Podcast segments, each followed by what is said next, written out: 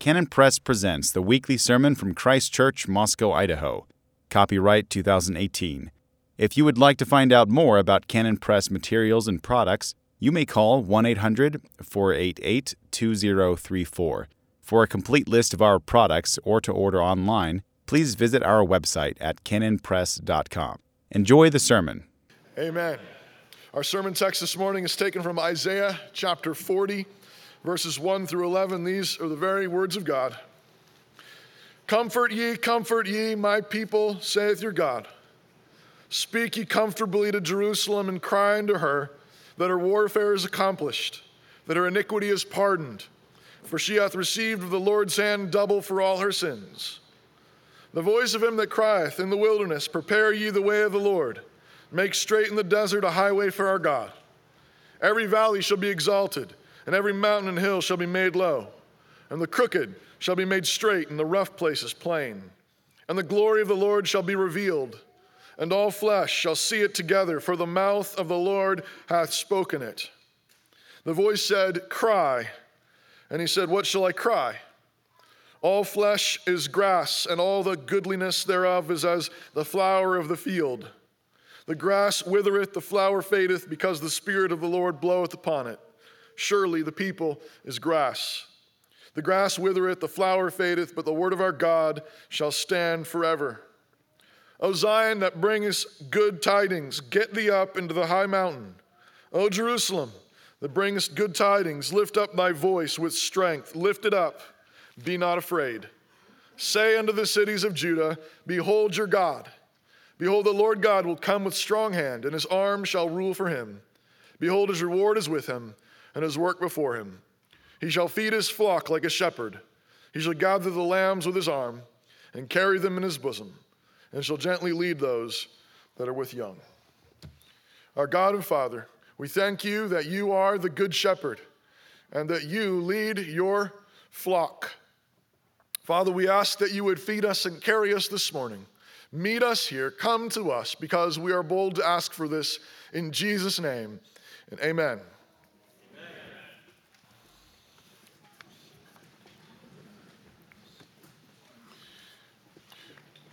We don't celebrate Advent or Christmas as reenactors.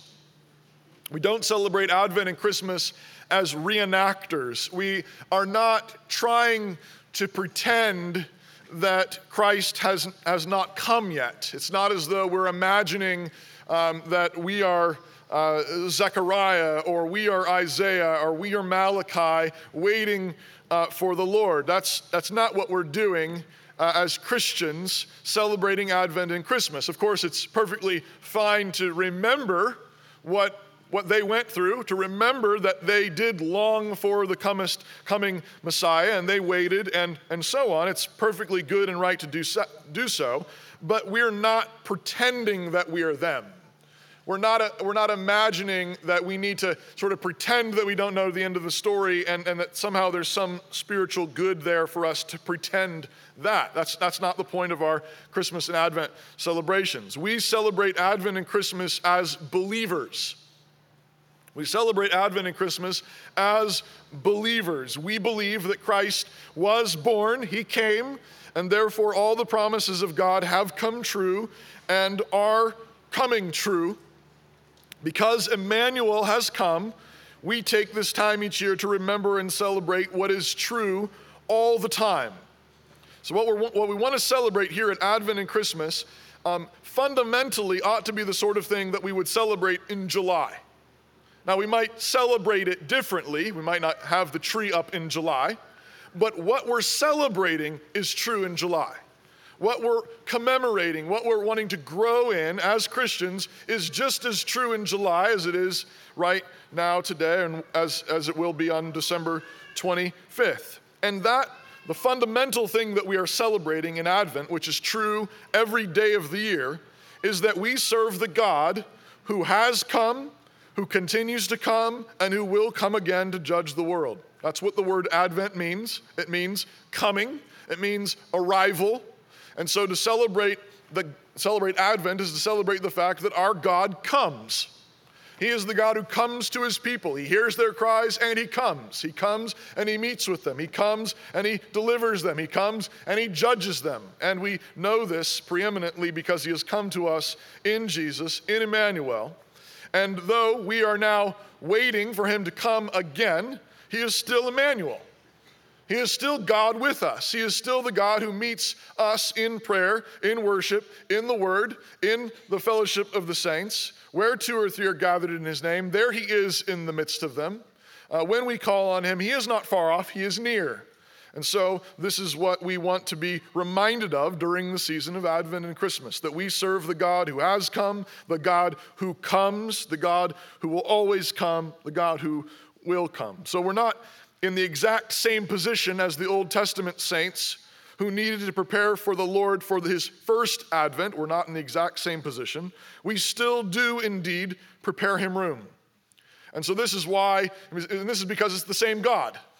Now, they were preparing for a particular advent, and they, were, and they had not yet met him in the flesh. They had not yet seen him in the flesh. We have now, we have the record of that. We have seen the gospel unfold. We've seen him born, live, die, rise again, ascend into heaven. We know that. And yet, at the same time, it's the same God with whom we have to do.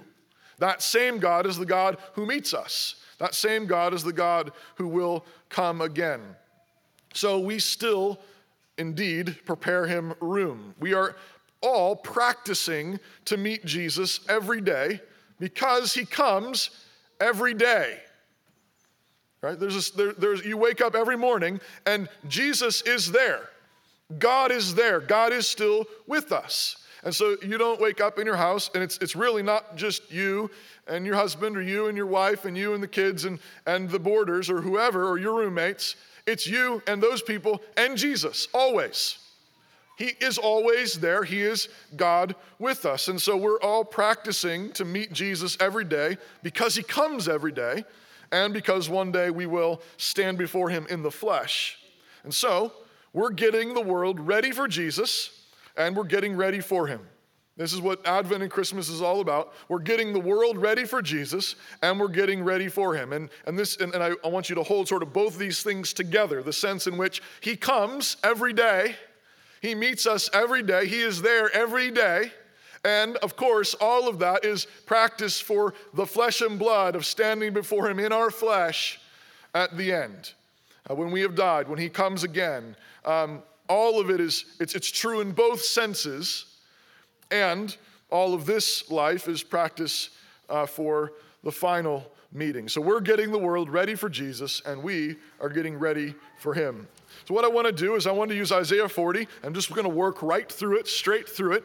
And I've, I've broken it up in your outline there, just a few, four sections. And each of these four sections, I just want to unpack and, and, and meditate on with you this morning. What do these things tell us about the coming of the Lord? What do these um, exhortations, these admonitions do? How do they help us to think about, well, okay, every day I want to be preparing for the Lord. Every day I want to be meeting the Lord in faithfulness, and I want to be preparing every day to meet him, and I want to be preparing everything around me to meet him, to know him, to walk with him. How can we do that? So I've just broken Isaiah 40 into four sections. We're just going to work through each one. The, the foundation of, of walking with God, the foundation of meeting God, of being prepared for God, is comfort.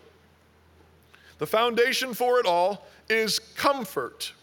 And, um, and this is really hard to capture in, a, in, in just a couple of sentences um, how startling these words come in the book of Isaiah. Uh, if you haven't read Isaiah recently, I would urge you to um, take some time, uh, read it um, sometime uh, soon, and, and read it all the way through. At least get, you know, at least crank through cha- chapter 40 so you can kind of feel the weight of these words because you can read Isaiah 40 all by itself and you think, man, Isaiah, he's such an encourager. Isaiah, just that friendly guy, friendly prophet, your friendly neighborhood prophet, just encouraging people all the time. Well, well, no. Actually, Isaiah is pretty rough. Uh, if you've been reading through the book of Isaiah, you, you actually, in the first 39 chapters, aren't sure that Isaiah has anything nice to say. Isaiah has brought sort of bad news after bad news after bad news because Israel's bad news and Judah is bad news, and they've, and they've compromised with all the nations around them, and there's just a ton of bad news. And so these verses actually are just thundering in, in an otherwise know, this, this sort of this dark sky uh, of, of blackness and hopelessness, and it's in the midst of that that all of a sudden, and this is why many uh, commentators have, have supposed you know, faithlessly that, well, clearly this couldn't be the same Isaiah. And, and literally, so there, you know, there are theories about, you know, there's different Isaiahs, different guys that use the name, and that's what we have in our final version. It's that striking. In the, in the bleak, in the hopelessness, in the judgment, in the harshness, in all of it, suddenly come these words comfort. Comfort my people. Comfort them. Comfort them in their broken hearts. Comfort them in their failures. Comfort them. Comfort them. Speak comfortably to Jerusalem. Cry unto her. Her warfare is accomplished. Her iniquity is pardoned. She hath received of the Lord's hand double for all her sins. Christians prepare for Christ, they prepare for their God by practicing deep comfort. They prepare by hearing those words and believing them. Your God speaks comfort to you, peace to you, speaks gently to you. You stop and think for a second. I mean, how does anyone really prepare for the living God? How does anybody get ready to meet with the living God of the universe? That's, in a sense, just sort of laughable. We're gonna get, re- we're gonna, you know, God's coming over. What do you do? Like, how would you even start? And if you had worked really hard for six hours, would you have gotten any closer to really being ready for the living God to show up? No, not, not at all. I mean, you don't get, I mean, eh, there's a, a, real deep, important sense that you, you don't get ready. I mean, you can, I mean, you should, you can, you can't. Right? How are you going to get ready for the living God? How would you be ready? Okay, now we're ready for him. No, you would never be ready. You would never be prepared. He's the living, infinite God of the universe in all holiness and all perfection. And we're just, you know, sort of doodling in the sand. You know, we rearranged some of it. You know, there's a sense in which you are never ready. You can't be ready. And that's why the fundamental thing in being ready is receiving these words of comfort. Comfort. Why? Because you're not ready. Because you're not ready. You can't get ready. You can't get ready, but God can get you ready. And He gets you ready by saying, comfort. And specifically, fundamentally, it has to do with recognizing all the ways in which we can't fix stuff. We've broken stuff, we've sinned, we've failed, we've rebelled. Meeting the God of the universe will be like nothing we have ever experienced. It will utterly undo us. Every secret will be laid bare. There will be nothing hidden. Everything will have a bright light sh- shining on it. There will be no secrets, nothing hidden. There will be no excuses, no explanations, and there will be nothing for you to say. All will be exhaustively clear. And yet, the glorious thing is that sinners who have hidden themselves in Christ, who have found themselves hidden in Christ, will find themselves laid bare, absolutely bare, and will look down and see the righteousness of Jesus covering them in glory. This is what his word of comfort does. He's speaking comfort to people who don't deserve to feel comfortable. That's what the first 39 chapters of Isaiah are about. And every one of us has 39 chapters too. Right? If God wanted to, he could go a lot longer than 39 chapters, couldn't he? But every one of us, if God, he says, here it is, there it is right? Could you speak that to us. And then you did this, and then you did that, and then you did that. And I saw you when you were 13, and I saw you when you were 25, and I saw you with your kids. I know it all. It's all clear. It's all, and to, to stand before the living God of the universe who knows all things exhaustively is to have all of that laid utterly bare, absolutely exhaustively bare. And then he speaks comfort. And God's word of comfort is the kind of word of comfort that affects what it says. God's word of comfort speaks and it makes it so. You have no right to feel comfortable in the presence of the living God, but when God speaks comfort to you, you have nothing to do but to find comfort. And that comfort is in the person and work of his son, Jesus. It was a promise in the days of Isaiah, and it's a reality for those who know Jesus now. And so you, you stand there and you could list all of the things that are wrong, all the things that you've messed up. And that you look down, and for some reason, every time you look down, all you see is the righteousness and the perfection of Jesus. You see in yourself, there it is again. It's the perfections of Jesus, his obedience, his faithfulness, his honor, his courage, his truthfulness. That's the righteousness and the perfection of Jesus that's imputed to every believer in him. And we believe in him with rags, and then when we look down, all we have are righteous garments of perfection and beauty and goodness. And that's the comfort that he speaks. The comfort that he speaks is that your warfare is over. Your striving is over. Your trying to be good enough is over. Your competition is over. You trying to pull yourself up and compete and be something is over. And your iniquity has been pardoned. It's been all taken away. In fact, our, we have received double from the Lord's hand for all our sins. There are various ideas about what that might mean to receive double from the Lord's hand for, for all our sins. I, I take it to mean that Isaiah is just saying it's completely done. It's the fullness. It's the fullness of having taken care of all of it. There's no remainder. It's all been taken care of eh, doubly. God went over it twice. He made sure that the blood of Jesus would cover it exactly, perfectly, and there'd be no remainder, there'd be no leftovers. You would be completely pardoned. Double for all our sins. And so, the foundation of preparing for Christ, to know Christ, to walk with Christ, is this deep comfort. Do you have this deep comfort? Do you know this deep comfort? Right? For, for believers, for believers, we know we've only just begun, actually. And so we're, we're, we wait for the deepest comfort of all, which will be that day when we stand before the living God. And we know that day is going to be the best day ever and in that day, the reality of what Christ has purchased for us will be revealed. That's the glory of it. And so the comfort is going to be even deeper on that day. But we wait for it still, but we wait for it knowing what it's like because we've begun to taste it now. We've begun to taste it now. Do you have that comfort? If you're just running around like I, you know, gotta get, I gotta get all the presents, and I, I gotta get all this stuff done, and I gotta get the tree up, and I gotta bake the cookies, and we gotta have a party, cause, and you gotta have the Christmas cards, and if you don't have the Christmas cards, I mean, you're nothing, right?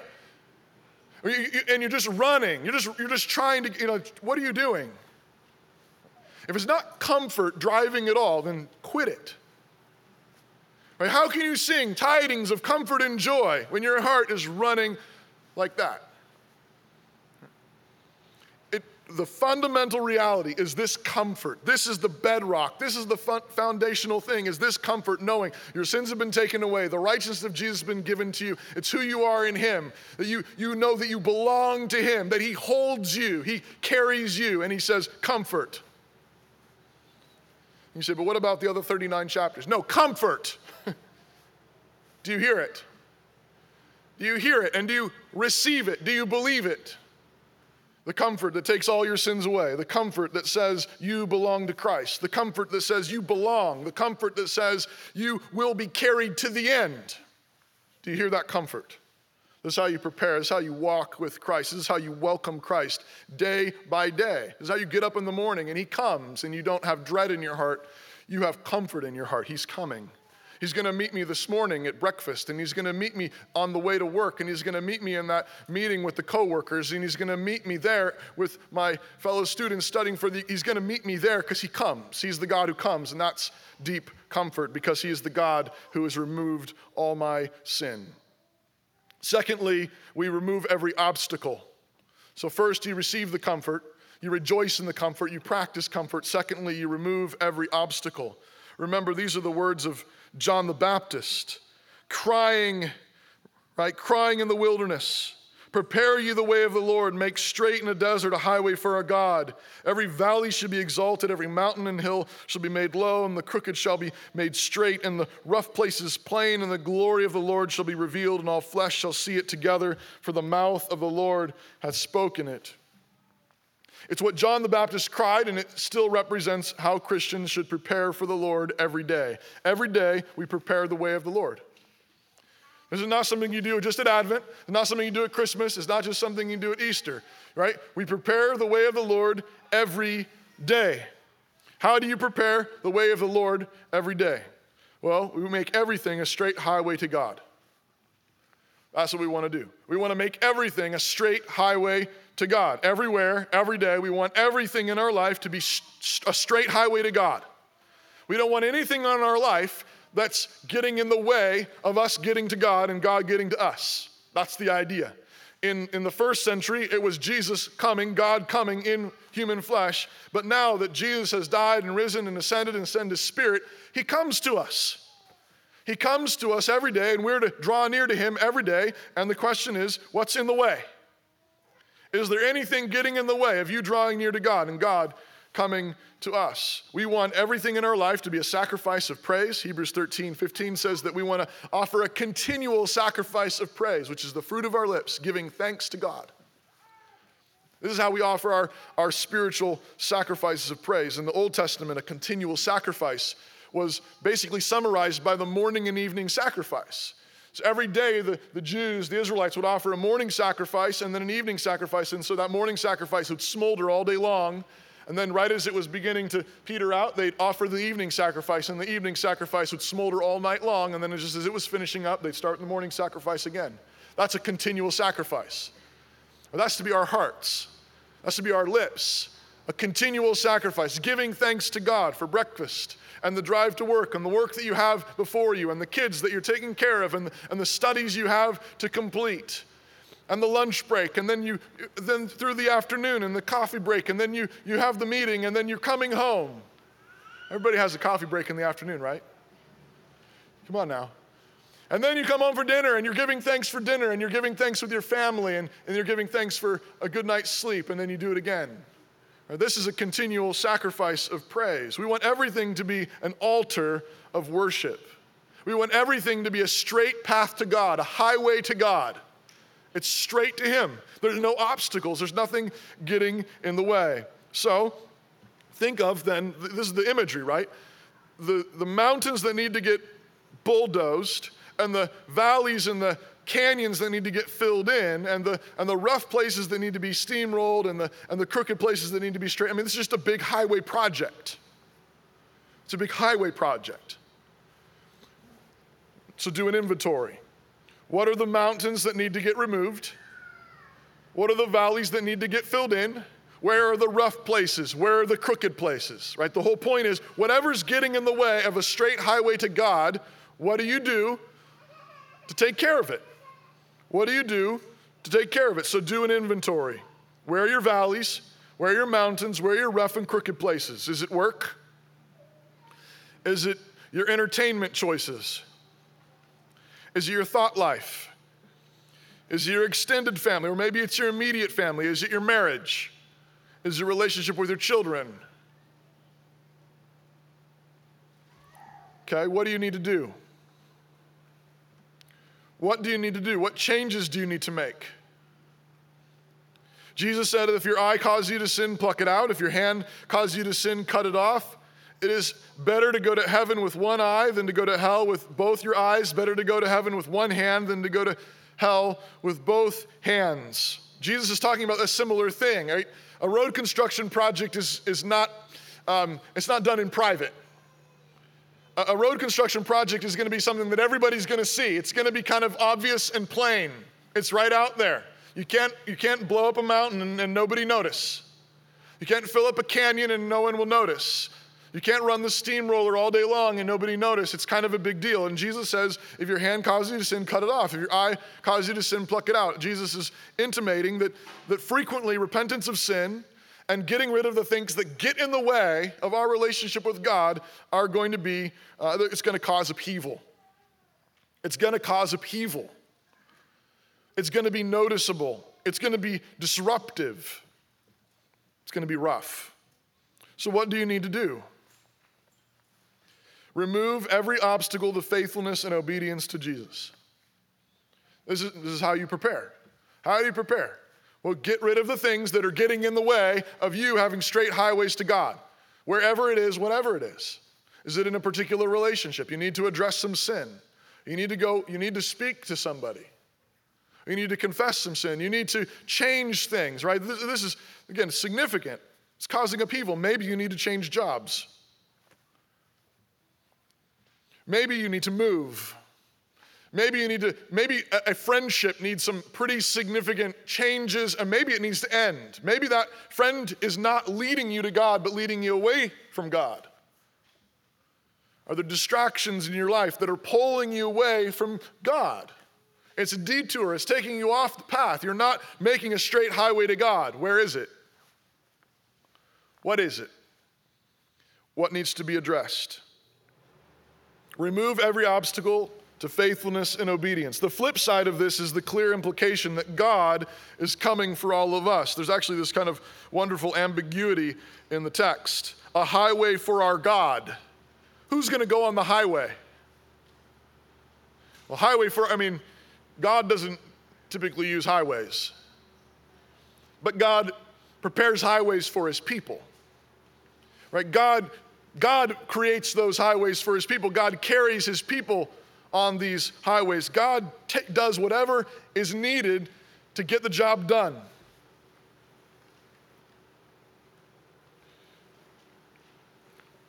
So we are preparing for God. We want everything to allow us a straight shot to God, a highway to God, an altar to God, a sacrifice of praise to God. And at the same time, of course, we're doing this knowing that God is coming for all of us all the time. He is coming, whether we're getting ready for Him to come or not. He's meeting us, He's there with us, whether we acknowledge Him or not. Whether we give thanks or not, whether we speak to our children or our wives or our coworkers as if he's standing there or not, he's there. He's coming. He constantly comes. And so, are we welcoming him? Are we making room for him here in our workplace, here in our family, here at our dinner table, here in our classroom? Are we making room for him, welcoming him, recognizing that he always comes or not? The idea that all flesh shall see the glory of the Lord that one day what is veiled now will be absolutely clear and plain to all. That's either the most wonderful news in all the world or the most terrible news. The idea that God would be there, standing there, watching you, seeing it all, knowing it all, is either the most wonderful news in all the world or terrifying. Again, and it goes back to, and everything depends fundamentally on do you have his comfort?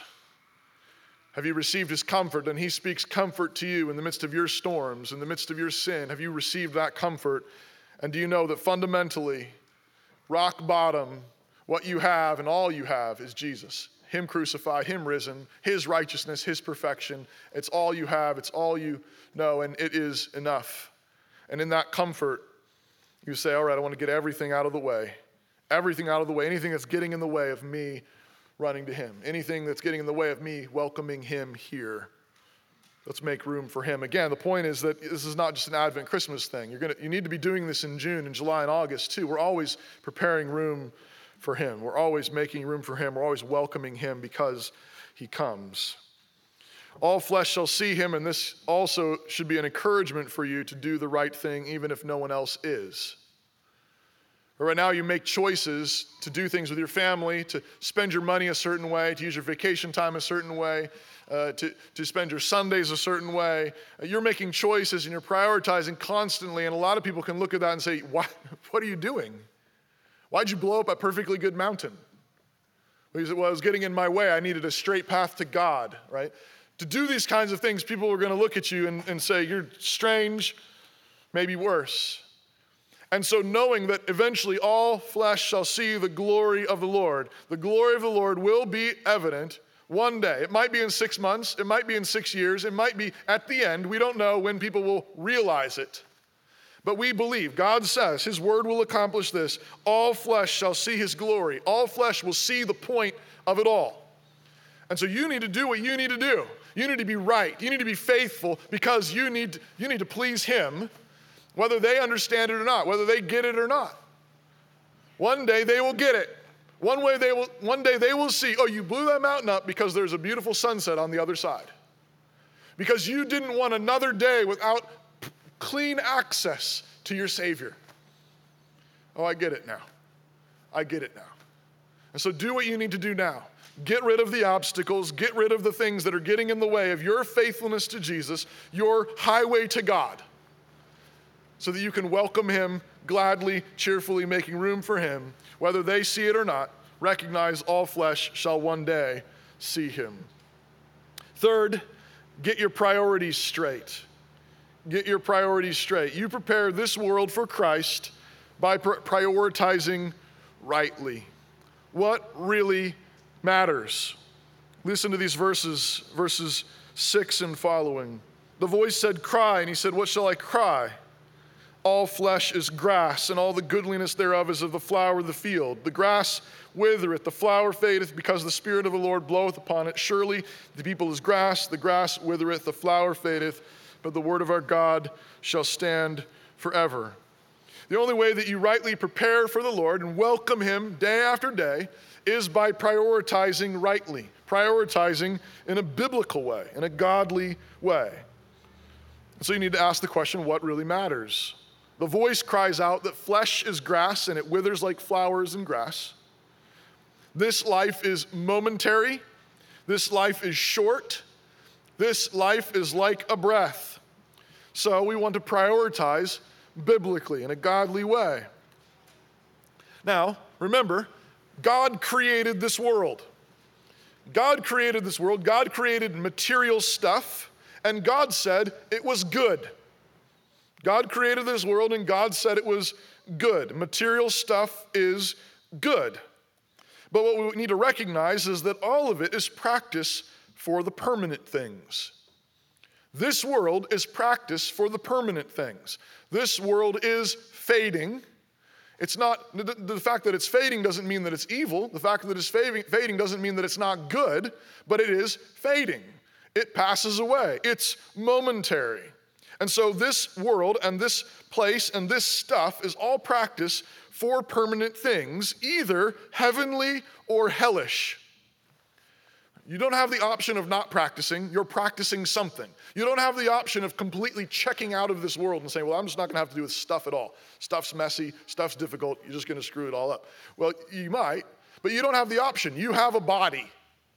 You have flesh. You are going to eat and drink, and you're going to sleep, and you're going to put clothes on. Right? You're to, you have to traffic in this world of stuff. The question is basically, what are you practicing? You're either practicing something that's permanently heavenly or permanently hellish.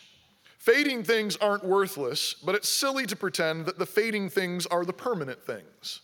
That's the problem. The problem is pretending that the fading things are the permanent things. Having your heart set on those things, having your, your goal be those things. If I just have that house, if I just have that income, if I just have that kind of car, if I just have that kind of prestige, if I have that kind of respect, if I, right, those are, if I just have that, then I will be good. Then I will have comfort. No, well, it's going to fade. If, if I only had that, no, it's, that's going to fade too. Now, the point isn't that you shouldn't want good things. The point is that you need to want the good things as ways of practicing the permanent things. You want the good things and you want better things. Why? Well, because God made them, but ultimately because they ought to be the sort of things that are leading us to Him. God did not create this good world as just a distraction tactic. He's not just trying to distract us, we can be distracted in it. But the point of this good world is to lead us to Him. He's saying, Do you see the beauty and the goodness and the glory here in this world? I'm like that, only better, only more.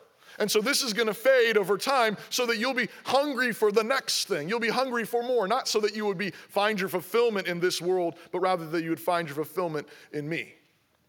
This is what goodness in this world is like. It's sort of like uh, you know a, a, sun, a sunrise. Maybe you've gotten up early recently for a, a flight, or you know you've I don't know, you've been studying for finals or something and you stayed up all night. Why would you do that? Um, uh, and anyways, you, you, you, you, have been up all, you know, you've been up early and it's dark and all of a sudden you see the first little glimpses of light coming over um, the horizon and something in you just says, yes. Or maybe, oh no. but, but, you know, but it's, it's the new day, the new day coming. It's, it's beautiful. And then you glance and you look over again, and, and there's these really striking rays coming over the horizon. It's even more beautiful. And then the edge of the sun peeks up over and it's just burning red and, this, and all the shadows are starting to streak across the fields and then it comes all it, right little by little by little and this is this is what the goodness and the glory of god is like it, it would be silly to, to sort of want to stop it like stop just stop right there i think that's good enough no god says no no i've got more the sun's going to keep coming up and it's going to keep getting better. This is what goodness does. Goodness actually gets more and more solid. Goodness gets more material, actually more, um, uh, more physical, more uh, established, more substantial. This is the goodness of God that we want to be hungry for. And so when you get the tree and you decorate it, when you're wrapping presents, when you're hanging the lights, and when you're, when you're baking the cookies, and you're doing all this, the question you need to be asking is what am I practicing for? What am I practicing for? You're practicing for something permanent. What are you practicing for? You're either practicing joy and generosity and patience and wisdom, things that last forever in glory, or you're practicing selfishness and greed and pride and vainglory and competitiveness, worthless shadows. God's kingdom is forever, human souls are forever, God's word is forever. You don't have the option of not trafficking in this world. The question is, what are you practicing for in this world? What are you practicing for? You're practicing for something permanent. Are you practicing for something permanently heavenly, permanently glorious, or permanently hellish? So as you give your gifts, what do you the point isn't the gift per se, but it matters what you give. The point isn't the decorations per se, but it matters how you decorate. Are you decorating with joy in your heart? Are you practicing joy? Are you laying down a foundation that's going to last forever? That joy that you laid down in Christmas 2018, you're going to look back on that, right? In the age to come, in the resurrection, and you're going to see that layer of joy that you laid down in 2018 when you put the lights up. When you went out and bought the best presents you could, were you laying down a foundation of permanent generosity that can never be taken away? Right? Not because the present itself was the thing that mattered the most, but because you gave with all your heart. You looked at the budget and you said, I think we can afford that. Let's give it with all the joy in our heart, with all the generosity we can muster, and you lay it down to last forever. Because generosity in Christ will last forever. Kindness in Christ will last forever. Mercy in Christ will last forever. Joy in Christ will last forever. Or are you practicing something else?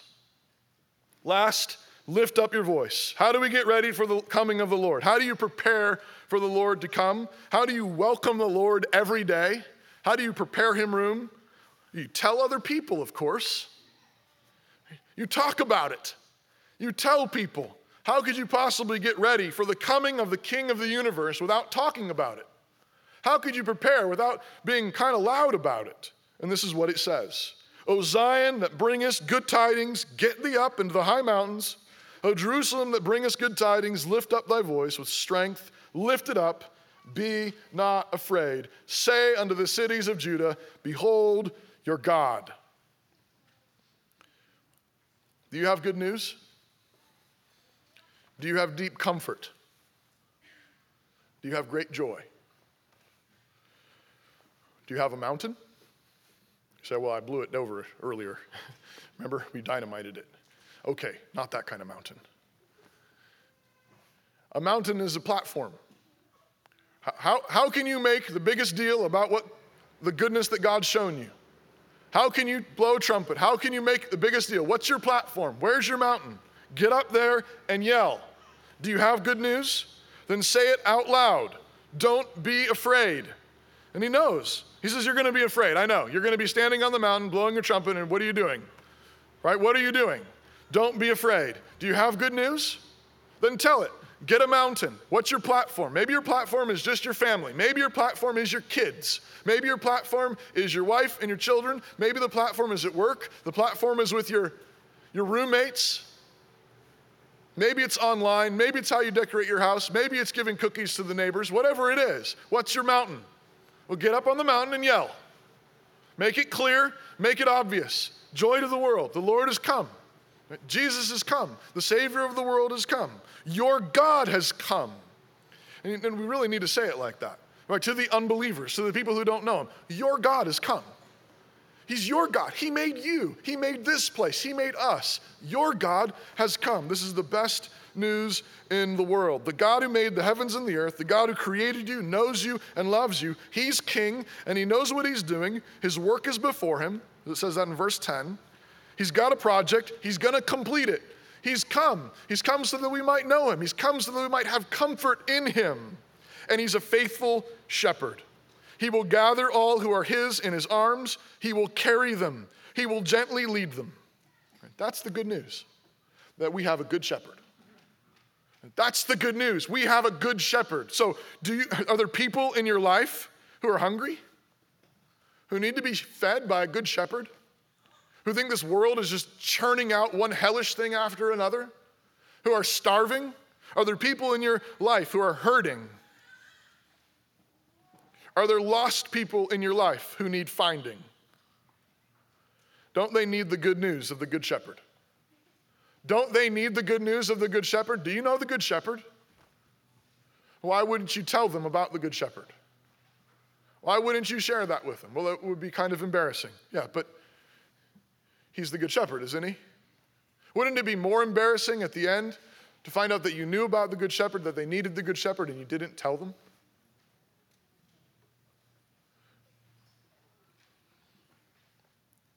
You have good news. Where's your mountain? Where's your mountain? Where's your platform? Get up there and yell. Do not be afraid.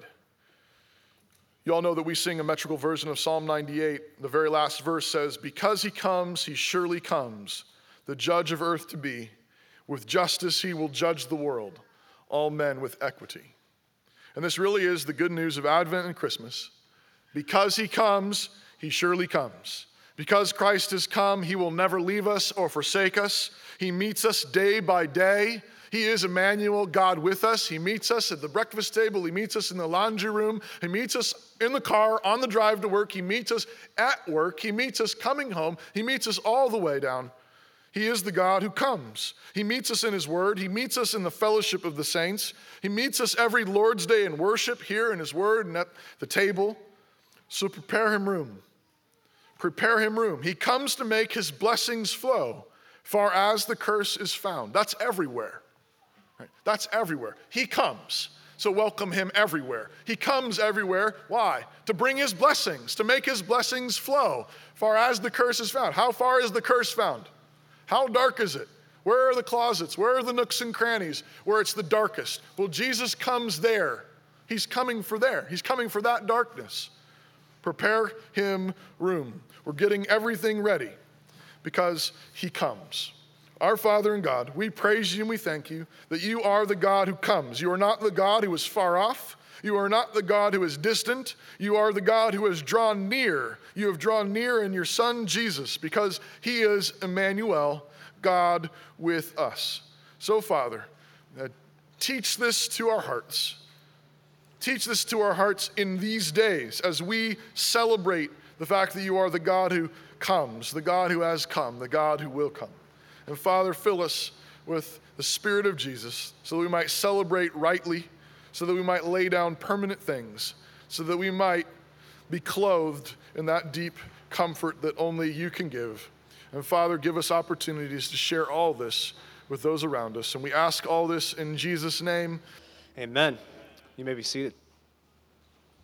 C.S. Lewis once made this striking observation. He said, Every temple in the world, the elegant Parthenon at Athens and the Holy Temple at Jerusalem, was a sacred slaughterhouse. But if temples smelled of blood, they also smelled of roast meat. They struck a festive and homely note, as well as a sacred. Lewis is quite right here. Ancient religions, even Judaism, were marked by the shedding of blood as a vital worship ritual. Some cultures and empires were less cruel than others in the sort of blood offered to the gods. The human sacrifices of the Aztecs make the day of Yom Kippur look quaint by comparison.